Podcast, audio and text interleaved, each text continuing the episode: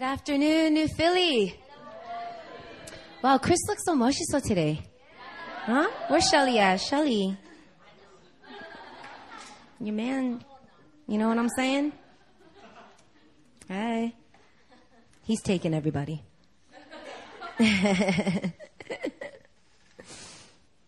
All right. Um, today I'm going to preach from second, First Peter, First Peter chapter two, verses one to eleven. Let's open up our Bibles there. First Peter two, verses one to eleven.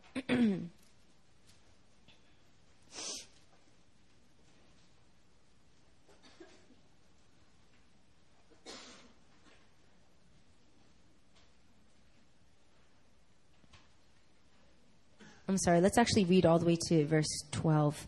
So I'll take a verse and then you guys read the following verse. Y'all with me? All right. Here we go. So put away all malice and all deceit and hypocrisy and envy and all slander.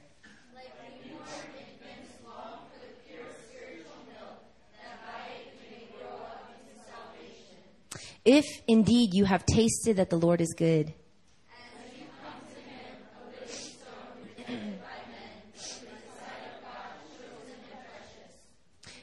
You yourselves, like living stones, are being built up as a spiritual house to be a holy priesthood, to offer spiritual sacrifices acceptable to God through Jesus Christ.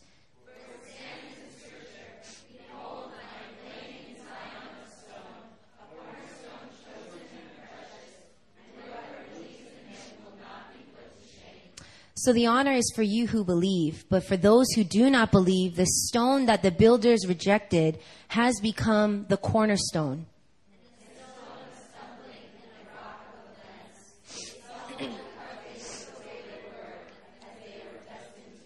But you are a chosen race, a royal priesthood, a holy nation, a people for his own possession that you may proclaim the excellencies of him who called you out of darkness into his marvelous light.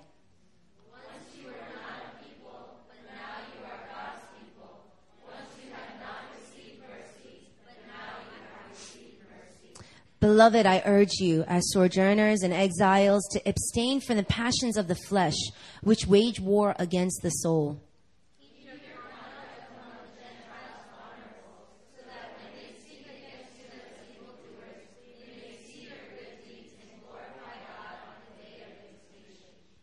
You know, the word for a New Philly in this season is that we're moving from a Davidic administration to a Solomonic administration. And this is, was, this was good news for us because the Davidic administration, it represented a time of warfare, of fighting, of pressing in, persevering, pushing through.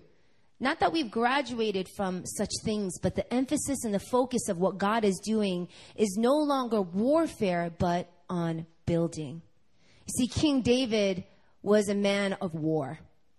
And he fought battle after battle and battle. And he's a man that not only knew war, but he knew victory. And I think that's the season that we're coming from. A season where the church, not only were we familiar with war, but we're now familiar with victory. Amen?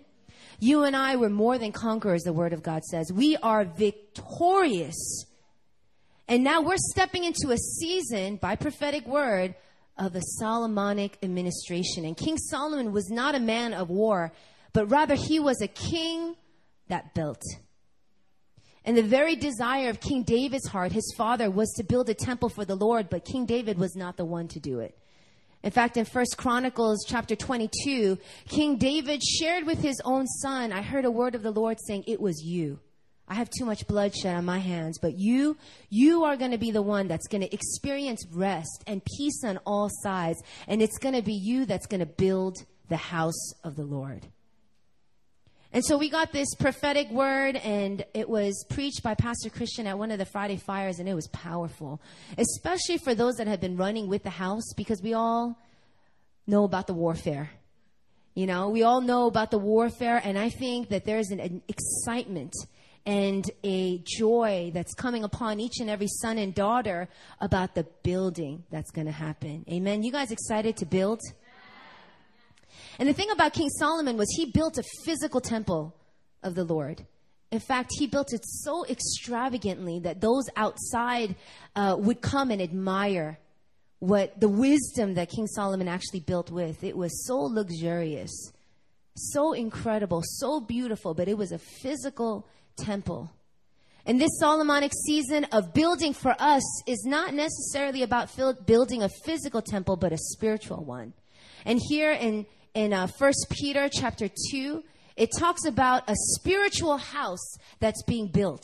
And this spiritual house is not made of literal bricks or literal stones, but it's made up of men and women. You and I are now called living stones. And it's a house that's not defined by walls or roofs or materials. It's a house that's put together by men and women of God. And we're called to be living stones and to be built up as a spiritual house. Amen? You know, um, this theme, it continues. If you guys turn to uh, your Bibles in Ephesians chapter 2, verses 18 to 22. Ephesians chapter 2, verses 18 to 22. I'll just read that passage. You guys can uh, read with me. It says, For through him we have both access in one spirit to the Father.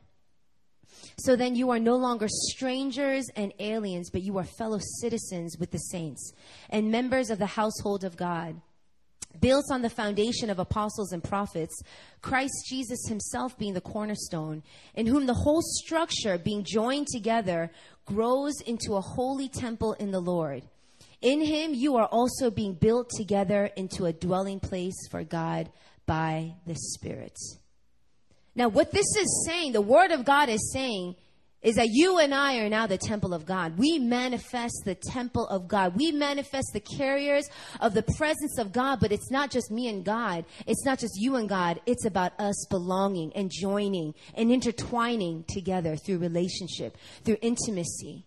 Through relationship, we are being built up together. And together as living stones, we are becoming a spiritual house. You know, we've been talking a lot about sonship. 2010, even 2011, sonship was a huge theme. Even in 1 Peter chapter 2, it says that Jesus is the cornerstone. The cornerstone, it was the first stone that was laid out. It was kind of like the foundation stone. And all the other stones reference the cornerstone. So wherever the cornerstone was placed, it defined what the building was going to look like. And Jesus is that cornerstone for us. And one thing that Jesus exemplified for you and I was sonship. His relationship to the Father, to God, wasn't just one where God is his master and he is a slave, but it was one of a heavenly Father and a Son. And that theme of sonship is something that you and I are walking in today. However, not only are we sons of God, but now we are called to relate to one another as brothers and sisters. We're siblings. I want you guys to just turn to your neighbor real quick and say, You're my brother or you're my sister.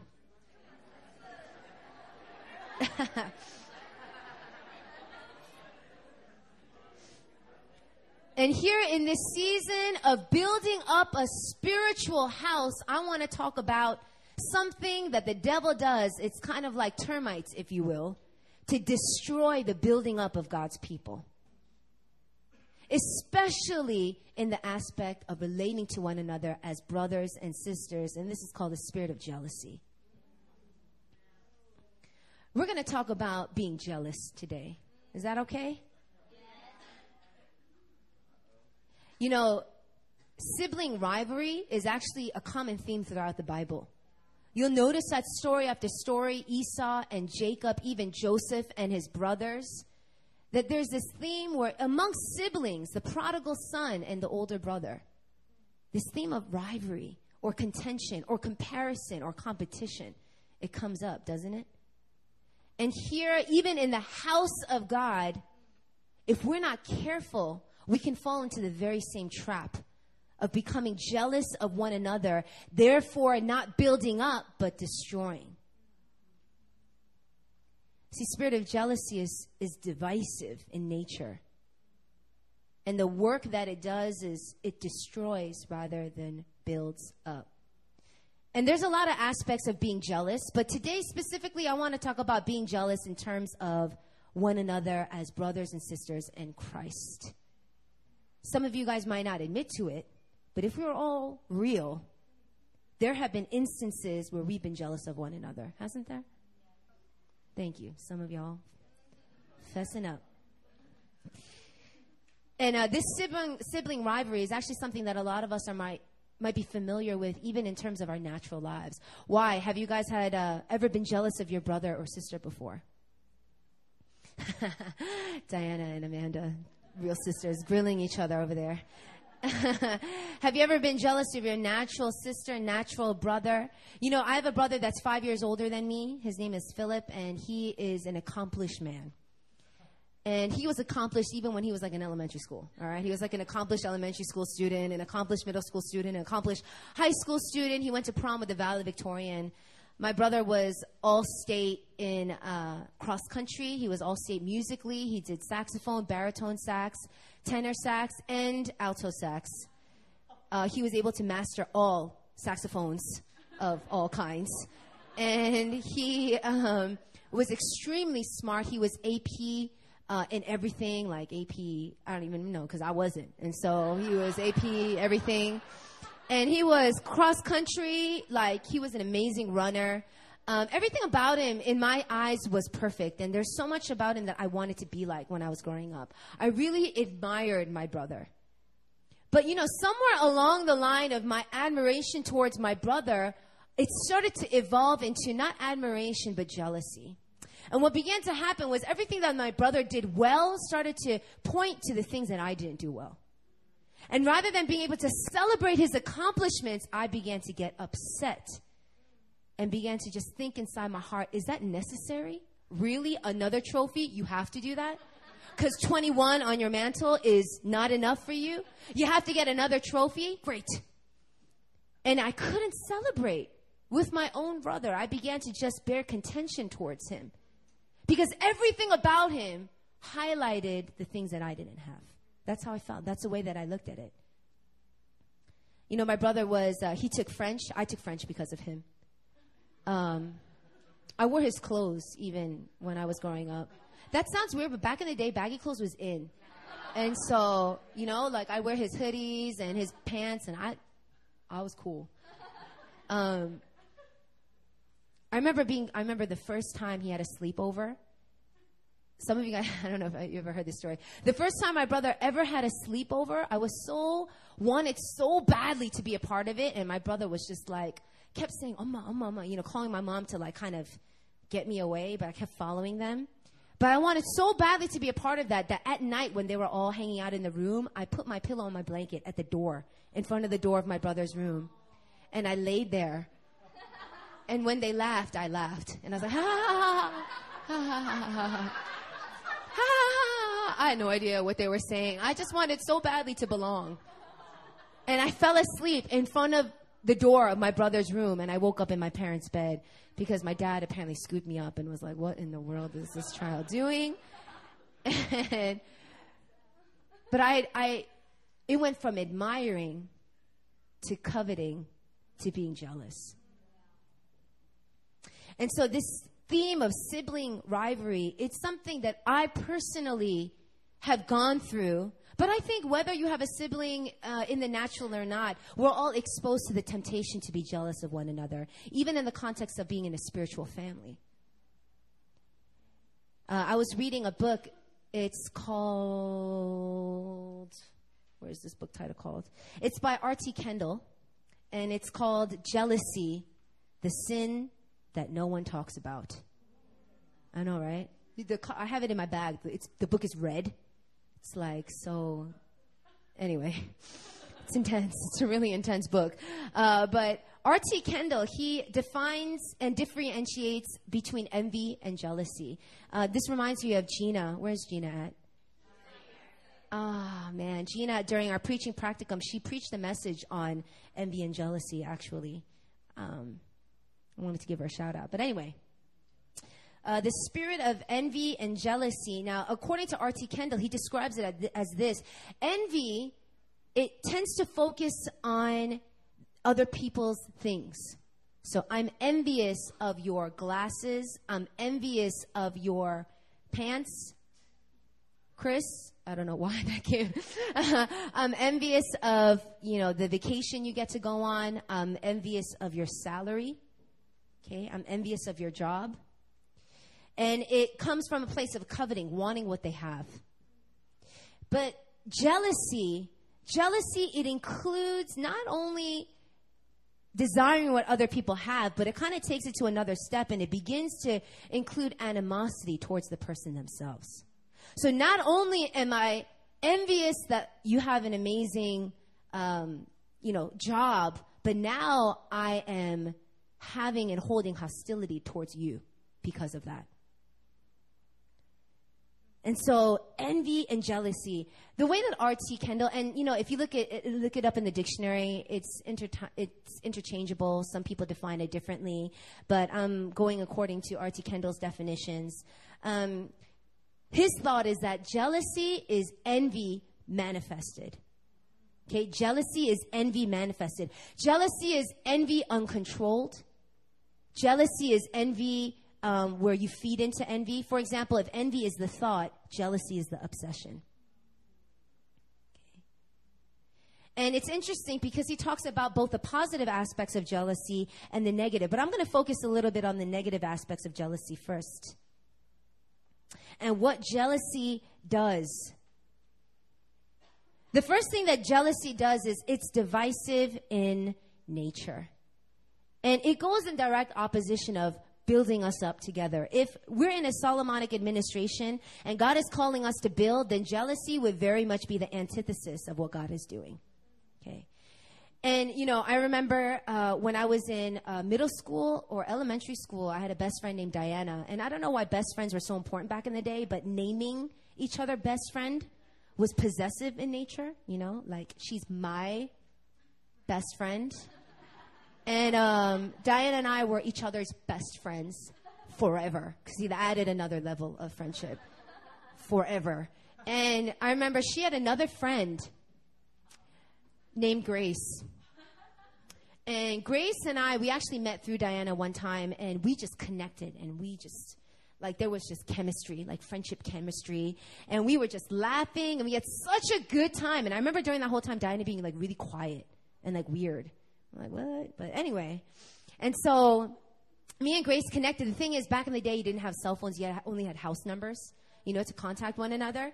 And um, so uh, I didn't have Grace's number. And I remember calling Diana on the phone, her house phone, and just asking her, hey, you know, let's hang out this Saturday. Let's go to the mall. Let's watch a movie. She's like, yeah, let's do it. I'm like, why don't you invite Grace? She'd be like, oh, Grace is busy. I'm like, oh, okay next week. Hey, why don't you invite Grace? Tell Grace to come out. Oh, no, Grace is busy. Uh, she's doing something else. Later on, uh, we stayed friends. We, have been friends for such a long time. But uh, in high school, she actually confessed that Grace wasn't busy. Um, Grace's schedule was wide open. Uh, in fact, Grace was actually calling Diana and saying, hey, why don't you invite Erin? But she would say, Erin's busy. And the problem was, that Diana, she felt really insecure about us getting to know one another because she was afraid, she was afraid that she was going to lose our friendship with her. She was afraid and she was jealous. And she began to have plans of action to separate us so that we wouldn't connect. Unfortunately, that it didn't work out, and Grace and I are best friends forever. Um, but we all ended up being friends together. Uh, but uh, it's but it is divisive in nature. The spirit of jealousy it causes us to hold and hoard, not to give away. If you've connected and you've been so blessed by a particular person, maybe even in the house, when they start connecting with someone else, all of a sudden you you get stirred up. You want to get possessive, and you want to just be like, whoa, whoa, whoa, whoa, whoa. Sonia's my girl. She's my friend. I don't know why she's hanging out with so and so these days. Mm-hmm. And it causes us to want to build up walls of resentment, bitterness, even offense towards one another. It's divisive. It's divisive in nature. Um, another thing about jealousy is it leads to death. And what I mean by it leads to death is it leads to sin, which leads to death. Uh, I remember the things, it's funny because jealousy is such a strong motivation for a lot of sin that we commit. And a lot of reasons why we do what we do, if we're careful in examining our heart motives, a lot of it actually roots back to jealousy. It roots back to jealousy. Uh, I remember when I was in, uh, when I first came to Korea, I was a teacher at SMOE. And uh, I taught English in elementary school, and I had a co teacher who was a Korean native. And this co teacher was about in her mid 30s. And when I was dating, I was dating Christian at the time. And anytime I mentioned my relationship with Christian, like, you know, she'd be like, oh, that's so great. But you could tell that she wasn't really excited about, about it. Uh, and when we when he proposed and I got engaged, I remember the next day going to school and kind of feeling a little bit awkward. Like, should I tell her? Should I not tell her? But the thing was, you know, I, I figured she's probably going to see the ring, and so might as well just tell her and have her join in on the excitement. And so, you know, I tell her, I called her Wang Ani at the time, and um, I was like, Ani, guess what? Uh, I got engaged. And uh, her reaction, I kid you not, this was her reaction. It was, oh, like that. she leaned back on her chair and, oh, like, like rolled her eyeballs in the backside. Like her, her lack of rejoicing with me, like physically manifested. like, like she couldn't even hide it. Like she wasn't even trying to hide it. Ah! I was just like, oh my gosh, what just happened? I was so confused. But not only that, the way that she began to treat me afterwards was very, it changed. There was a change. All of a sudden, she began to be very cold to me. She began to, you know, we work in the same classroom together. So we would walk in the classroom, she would walk first, and I'd be behind her, but she'd close the door. You know what I mean? So I'd have to like open the door again, and I'm like, what in the world? Like, it was time and time. And it was crazy, you guys. I can't even begin to tell you. I used to call Christian every day telling, I want to quit. I want to quit. I can't take it. I don't even want to go to work anymore. This is just so, like, just the feeling of experiencing her envy and her jealousy. I remember it being so tangible. And it actually led not only for her to think thoughts, but to begin to act on it. And to physically begin to block me in her life. And the root, uh, when we have jealousy as a motivation in our heart, all of a sudden, sin, if we don't take care of it, if we don't uproot it, if we don't recognize it and turn away from it, sin begins to manifest in our lives. Why? Because all the commandments of the Lord can be fulfilled in two things love the Lord with all your heart, and two, love one another as you love yourself. The very spirit of jealousy is in the exact opposition of loving one another. Now you're not loving one another, but you're hating on one another. You can't rejoice in one another. And we begin to see this not only in the church, when someone gets promoted to active leader, all of a sudden you find yourself not being able to celebrate. And you begin to just, uh, oh, that's great. So happy for you. You know, we even try to hide it, but some of us can't even hide it. Or, oh, you got chosen to be the missions team leader? Oh, Fantastic. Like, oh, you had dinner with Pastor Christian, just the two of you? Oh. So glad you got to do that, you know, all of a sudden we find ourselves as brothers and sisters in Christ beginning to just let the spirit of jealousy overwhelm us, overcome us take lordship over certain areas of our lives. And instead of celebrating what God is doing in other people, we now begin to become jealous. Not only that, some of us begin to even hope that that person won't prosper. Oh, you're an active leader? Good luck with that. Oh, you're leading the missions team? Oh, I was I was considered to be that leader, but you're going to do? Oh, that's great, great. We'll see how you're going to do. it's just all of a sudden we start not coming into alignment with God's heart, but we begin to just act from this place that is so not of God. You know what I'm saying? In fact, not you can see a literal example of jealousy leading to death, which is Cain and Abel. Abel gives this sacrifice that's pleasing to the Lord, and Cain, in just sheer jealousy, is led not only to be angry towards God, but also to the point where he murders his own brother. You know, when Jesus came to the earth, he didn't come to lower the standards of the Ten Commandments. We think that, don't we? Oh, we have grace now, so all the standards that God did, it's lowered.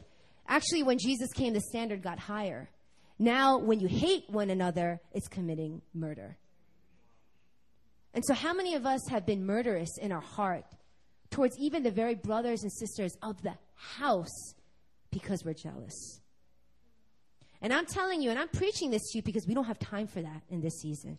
There's no room for that in this season. What God is going to do at this hour, He is planning to join us together and build us up and grow us. And we're going to see such increase that there's going to be no room for jealousy, but we need to be, we need to recognize it right away and begin to turn away from this spirit. It's consuming. Jealousy is divisive in nature. It leads to sin. It leads to death. And it is consuming. It's distracting. Now, all of a sudden, rather than thinking about what you need to do, you can't help but to focus on what so and so has been doing. And all the open doors that so and so has. And all the blessings that so and so got. And all the prophetic words that they got. And you're like, mm, that was supposed to be my prophetic word. And you begin to just be consumed and it, you know, the examples that I'm giving sounds really harsh, but it also can be very subtle. It could be very subtle. Maybe some of you guys aren't twitching, you know, when you're congratulating one another, but there's a, a, a thought in your heart of saying, oh, man, now I lost that chance. Or I don't have that opportunity now. You took it away from me. It's not fair. I remember when I went on my first missions trip, I was uh, no, my second missions trip at New Philly, at the time it was JCM, I was asked to be a mission team leader. And I was just a prayer team member at the time. I was so, it was, uh, in 2007, I was freaking out. A lot of the team members were so much more well established than me. Uh, uh, Pastor JM was on my team, and Pastor Christian was on my team, but I was the team leader. Can you imagine how I felt? I felt completely insecure at the time, so inadequate. Uh, in, in, fact, I think there were numerous occasions where I cried in front of the whole team. and um, it, I, in, in many ways, uh, God's grace was there, but I was also a mess at times. And I remember being a missions team leader, leading these people that are older than me, more established than me. I thought more uh, prepared than I was, more spiritual than I was. And, and I was a missions team leader, and I just was so overwhelmed with insecurity and uh, not only that, but at the time I was dating Pastor Christian. We were just beginning to date. And during that time of missions training and even on the missions field, I began to be filled with a spirit of jealousy towards a teammate. Someone on my team, I began to just get jealous of her. It was a, a sister. And one of the reasons why I began to get so jealous of her was so much of what she had, I felt like I didn't have. You know? And she was just the type to just be so joyful. And, you know, every time she laughed, I was just, oh. rather than, you know, laughing with her, I started getting more and like, why am I not joyful? You know, like, what's, what's wrong with me? Or why can't I be like her? Or, you know, I was just seeing all the amazing things that God was doing in her life. He was doing such powerful things in her life. And rather than celebrating it, I just felt like, oh, now, you know, it's her time and, you know, God's done with me or I don't know what I was thinking, but I was filled with so much deception that it began to consume me and it began to preoccupy my thoughts. And now I began to walk in such distraction and rather than being the leader that God was calling me to be, I was so focused on this one team member. And it began to escalate and elevate because she was friends with Christian.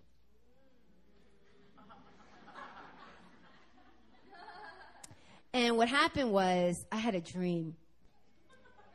Okay? And in this dream, I'm driving a car and I'm the driver, but Christian and this particular sister are in the back seat. And they're, you know, like laughing and chatting it up. And I'm like stressed out because I'm driving and all of a sudden the car is going out of control, right? But I'm not even focusing on the road. All I can see is a rear view mirror and I'm looking at them. And I'm just filled with just, that's my man, you know, like,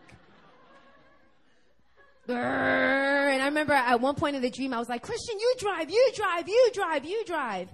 And uh, I, I started to notice that the car was swerving left to right, left to right. And when I was trying to press the brakes, there was a stack of books under the brakes. And so I couldn't even, you know what I'm, the, the books were there, and so I couldn't even push it down. And that was my dream. I woke up and I was, I, I actually was angry at Christian. like, he didn't do anything, but because of my dream, I was like, and I carried all this suspicion and all this division started to happen. And I'm the leader here. And you know, I tried to cover it up. I tried to hide it. I tried to pretend that it wasn't there. But it got so bad that even in the middle of the missions trip, while we were in the Philippines, we were at the MPWM Center. I remember one night after team debriefing, we, I had to pull Christian aside and I took him to this like gazebo outside of MPWM and I sat him down and I was like, I can't take it anymore. I'm so distracted. I can't even focus. Like, I am so embarrassed that I have to admit this to you right now, but I'm jealous. I'm so jealous. And he's like, I don't like her. I don't like her. I like you. I like you. And I was like, I mean, at that point, it didn't even matter. It didn't even matter. I gave such rein towards jealousy that even his direct words against it, it, it almost had no authority. I'd given jealousy so much authority in my life at that moment.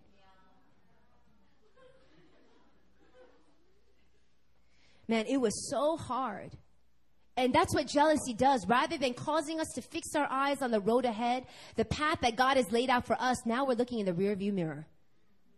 Constantly just looking backwards at the person that we wish we were and unable to discern where God is leading us and who He's calling us to be.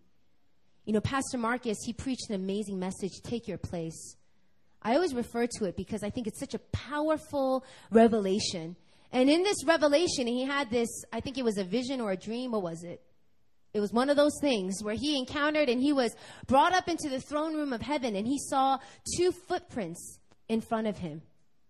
And he was focused on someone else over here and he was looking at the footprints, but God was speaking to him and he was saying, You need to take your place.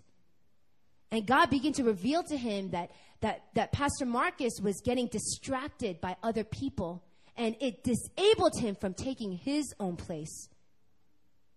That's what happens when we let jealousy reign in our hearts. Rather than pursuing the call that God has for us, now we're so fixated on the calling of someone else. I was so consumed. I was so distracted. We don't have time to be distracted at this hour. It's time to build. It's funny because I shared this uh, same story at uh, Hillside, and everyone was trying to guess who I was talking about. You know, his sister at the church, and um, you know, one of the things that I, I realized later on, the reason why I, I really fell into this lie of of being jealous is because I believed that I was missing something. Like I was so convinced that I was missing something or that I was in lack or that I wasn't significant to the Lord or I wasn't good enough or um, all my weaknesses is, is what defined me. And, and everything that I thought that labeled me or everything that I thought gave me value, I felt so low in. And rather than getting the revelation of glorious riches in Christ Jesus, I kept walking and I'm missing, I'm lacking, I'm missing, I'm lacking. You know, the funny thing is, we're not all called to do the same thing.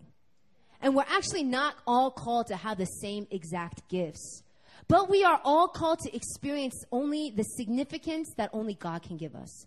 And we're called to experience the love that God can give us. And I think in many ways, the gifts, our reasons for pursuing things that other people have is because we're crying out for significance.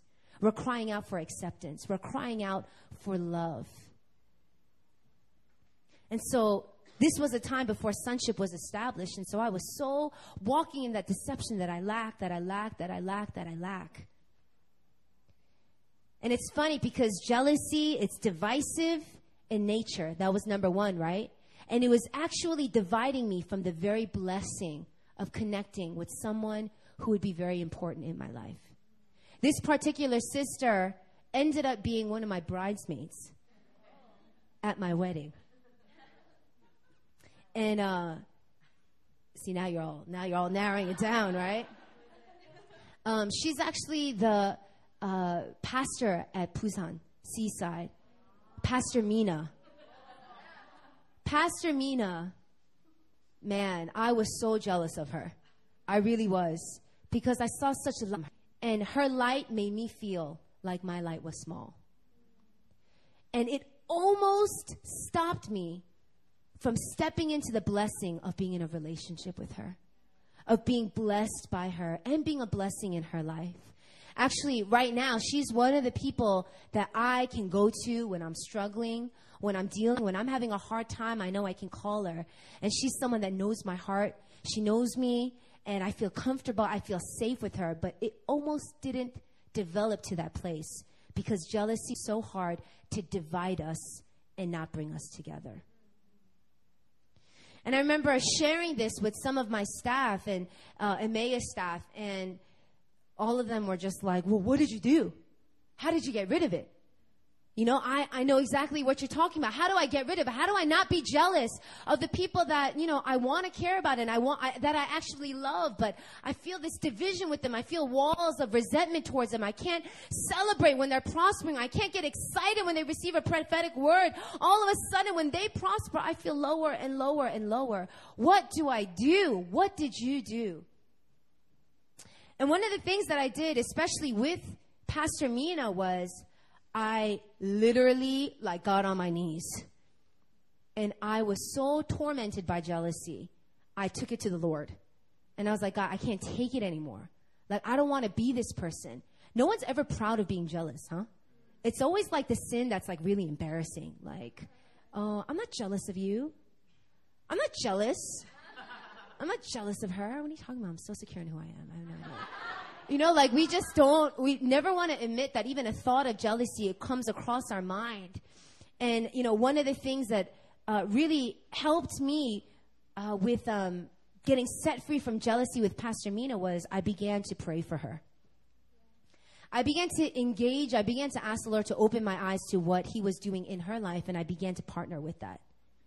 And even if I didn't feel like it, I began to pray blessing over her every single day. And whenever she began to grow, whenever she began to excel, I took part in that joy because I was like, God, I'm a part of what you're doing in her life. I can celebrate because I'm connected. When she's blessed, I'm blessed. I began to understand covenant relationship. The thing about jealousy that you and I need to understand is that it's actually in our nature. Now, stay with me here there's two kinds of jealousy that I'm going to point out. One is a jealousy that Satan himself exemplifies. In fact, Satan wasn't always Satan. He was once an angel, according to Isaiah chapter 14. If you look through verses 12 to 4, it's his confession of wanting to be worshiped and wanting to be exalted. In fact, he wanted to be made like God. I want to make myself like God was his words.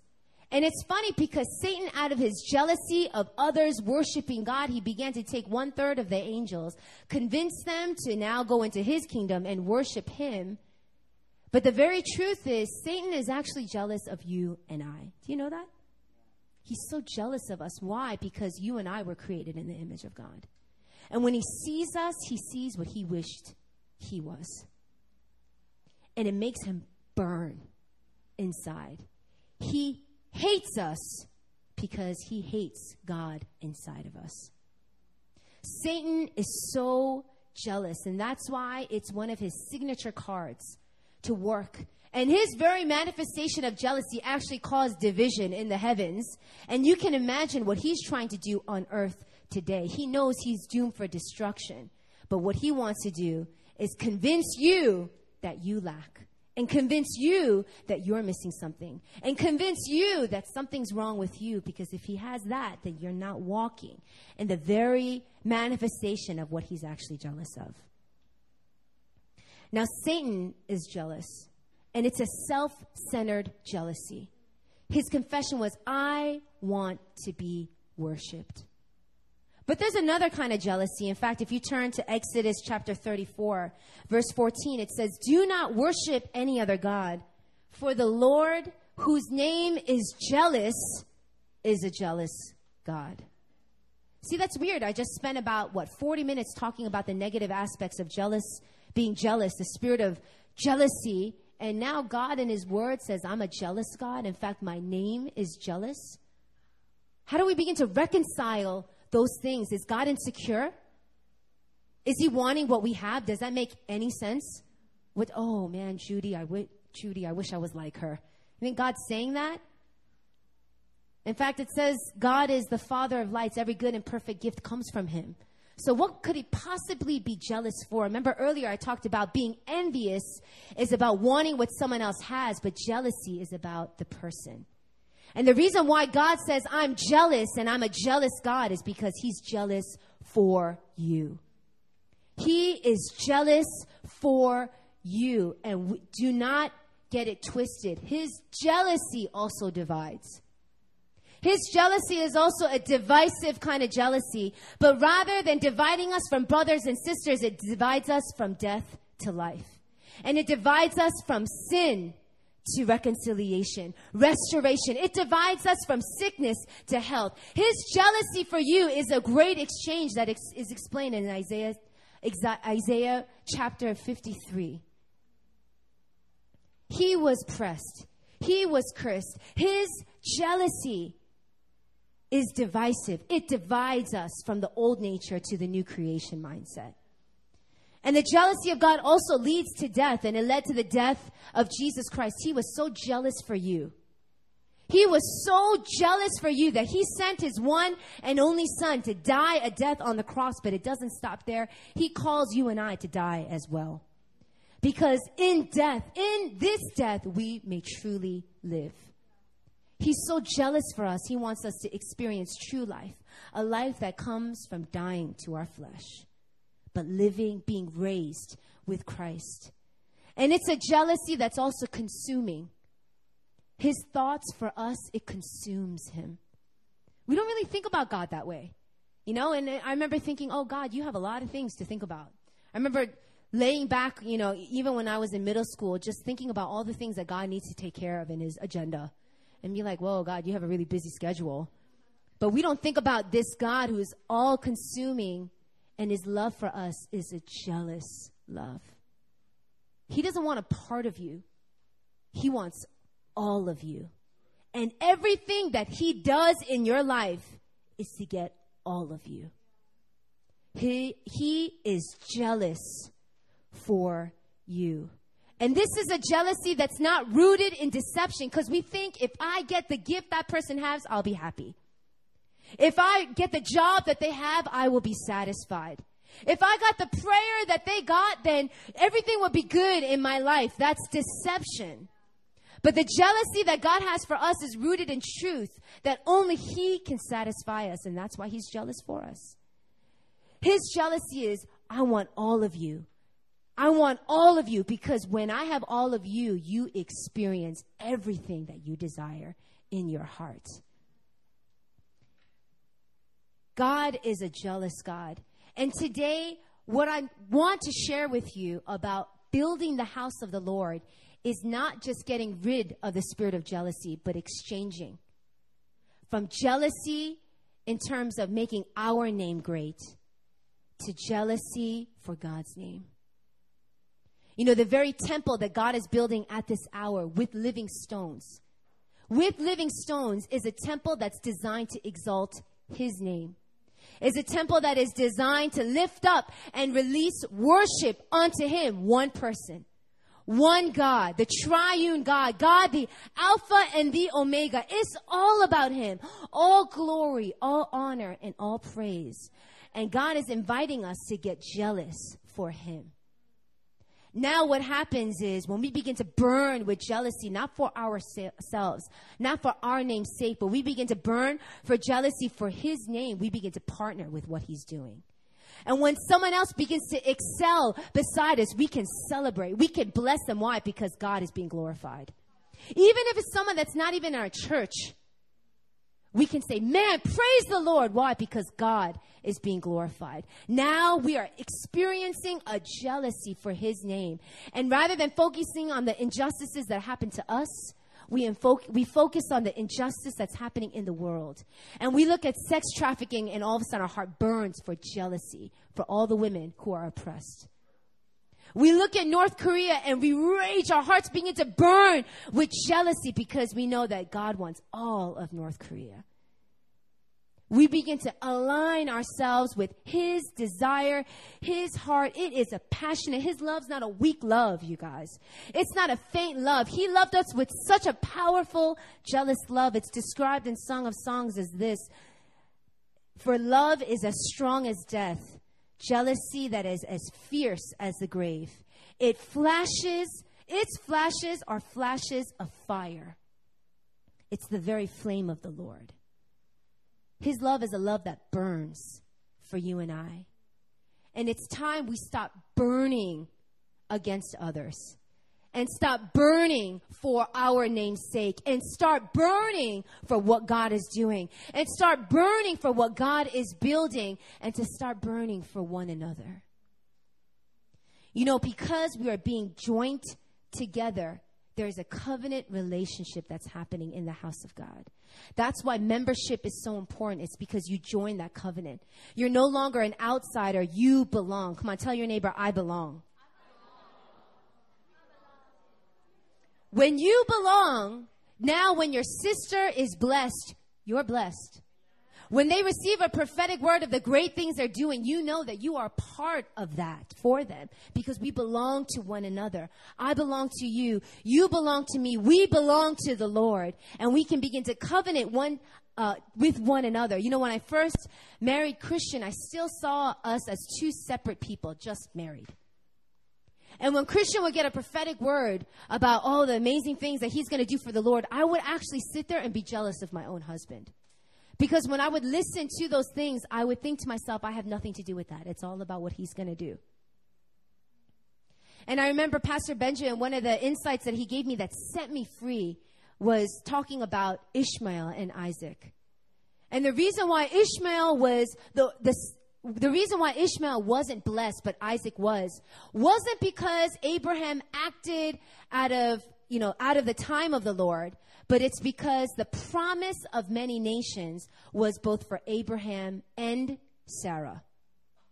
And so when Abraham tried to fulfill that promise outside of covenant, outside of the covenant of his wife, Ishmael was born.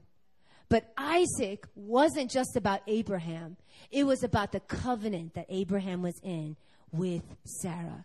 The promises that we have in this house is not just about Pastor Diana. It's not just about Jason. It's not just about um, uh, Sam O. It's about you and I in covenant with one another. And that's why Pastor Daniels preached so powerfully. Everything that we need is in the house. Everything that we need is in the house because we need the house to walk out our destinies. We think that the vision and the purposes that God has for us is just for us. You are wrong. If you try to fulfill the destiny of God outside a covenant, you're going to produce Ishmaels. But God is interested in us raising Isaacs at this hour. And Isaacs only come in the form of covenant. You and I are in covenant. Therefore, the spirit of jealousy has absolutely no room. There's no place There's no time. It can't prosper in our house because we are rightly relating to one another as brothers, as sisters in covenant relationship. When you are blessed, I am blessed. But above all, God is being glorified. I want you guys to just close your eyes right now.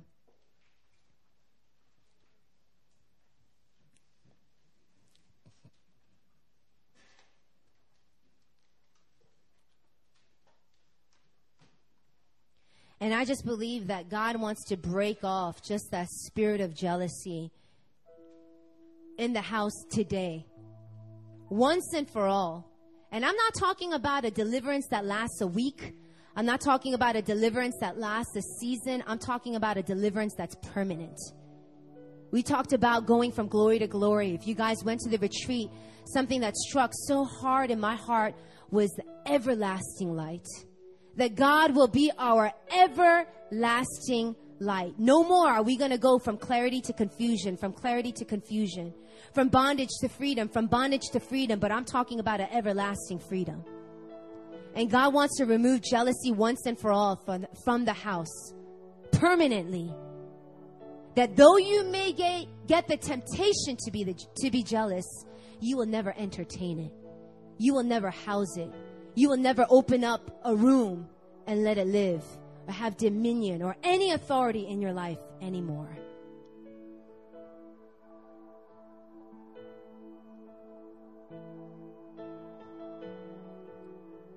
This is a word for every single person. Every single person. This word is for you.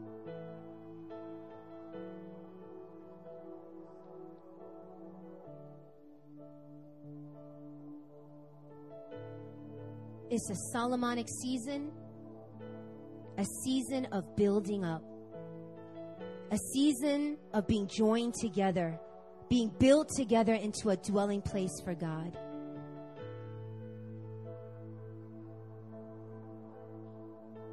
And it's time to be jealous for His name.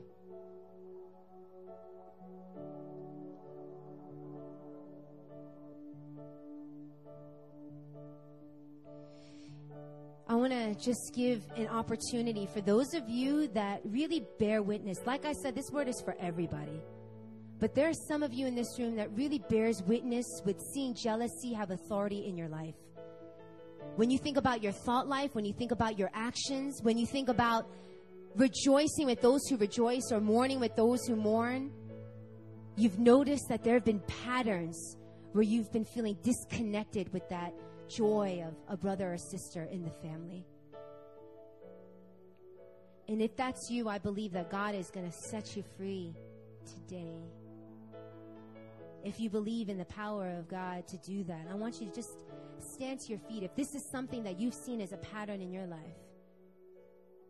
if this is something that's been holding you back recently, if it's been holding you back in the past,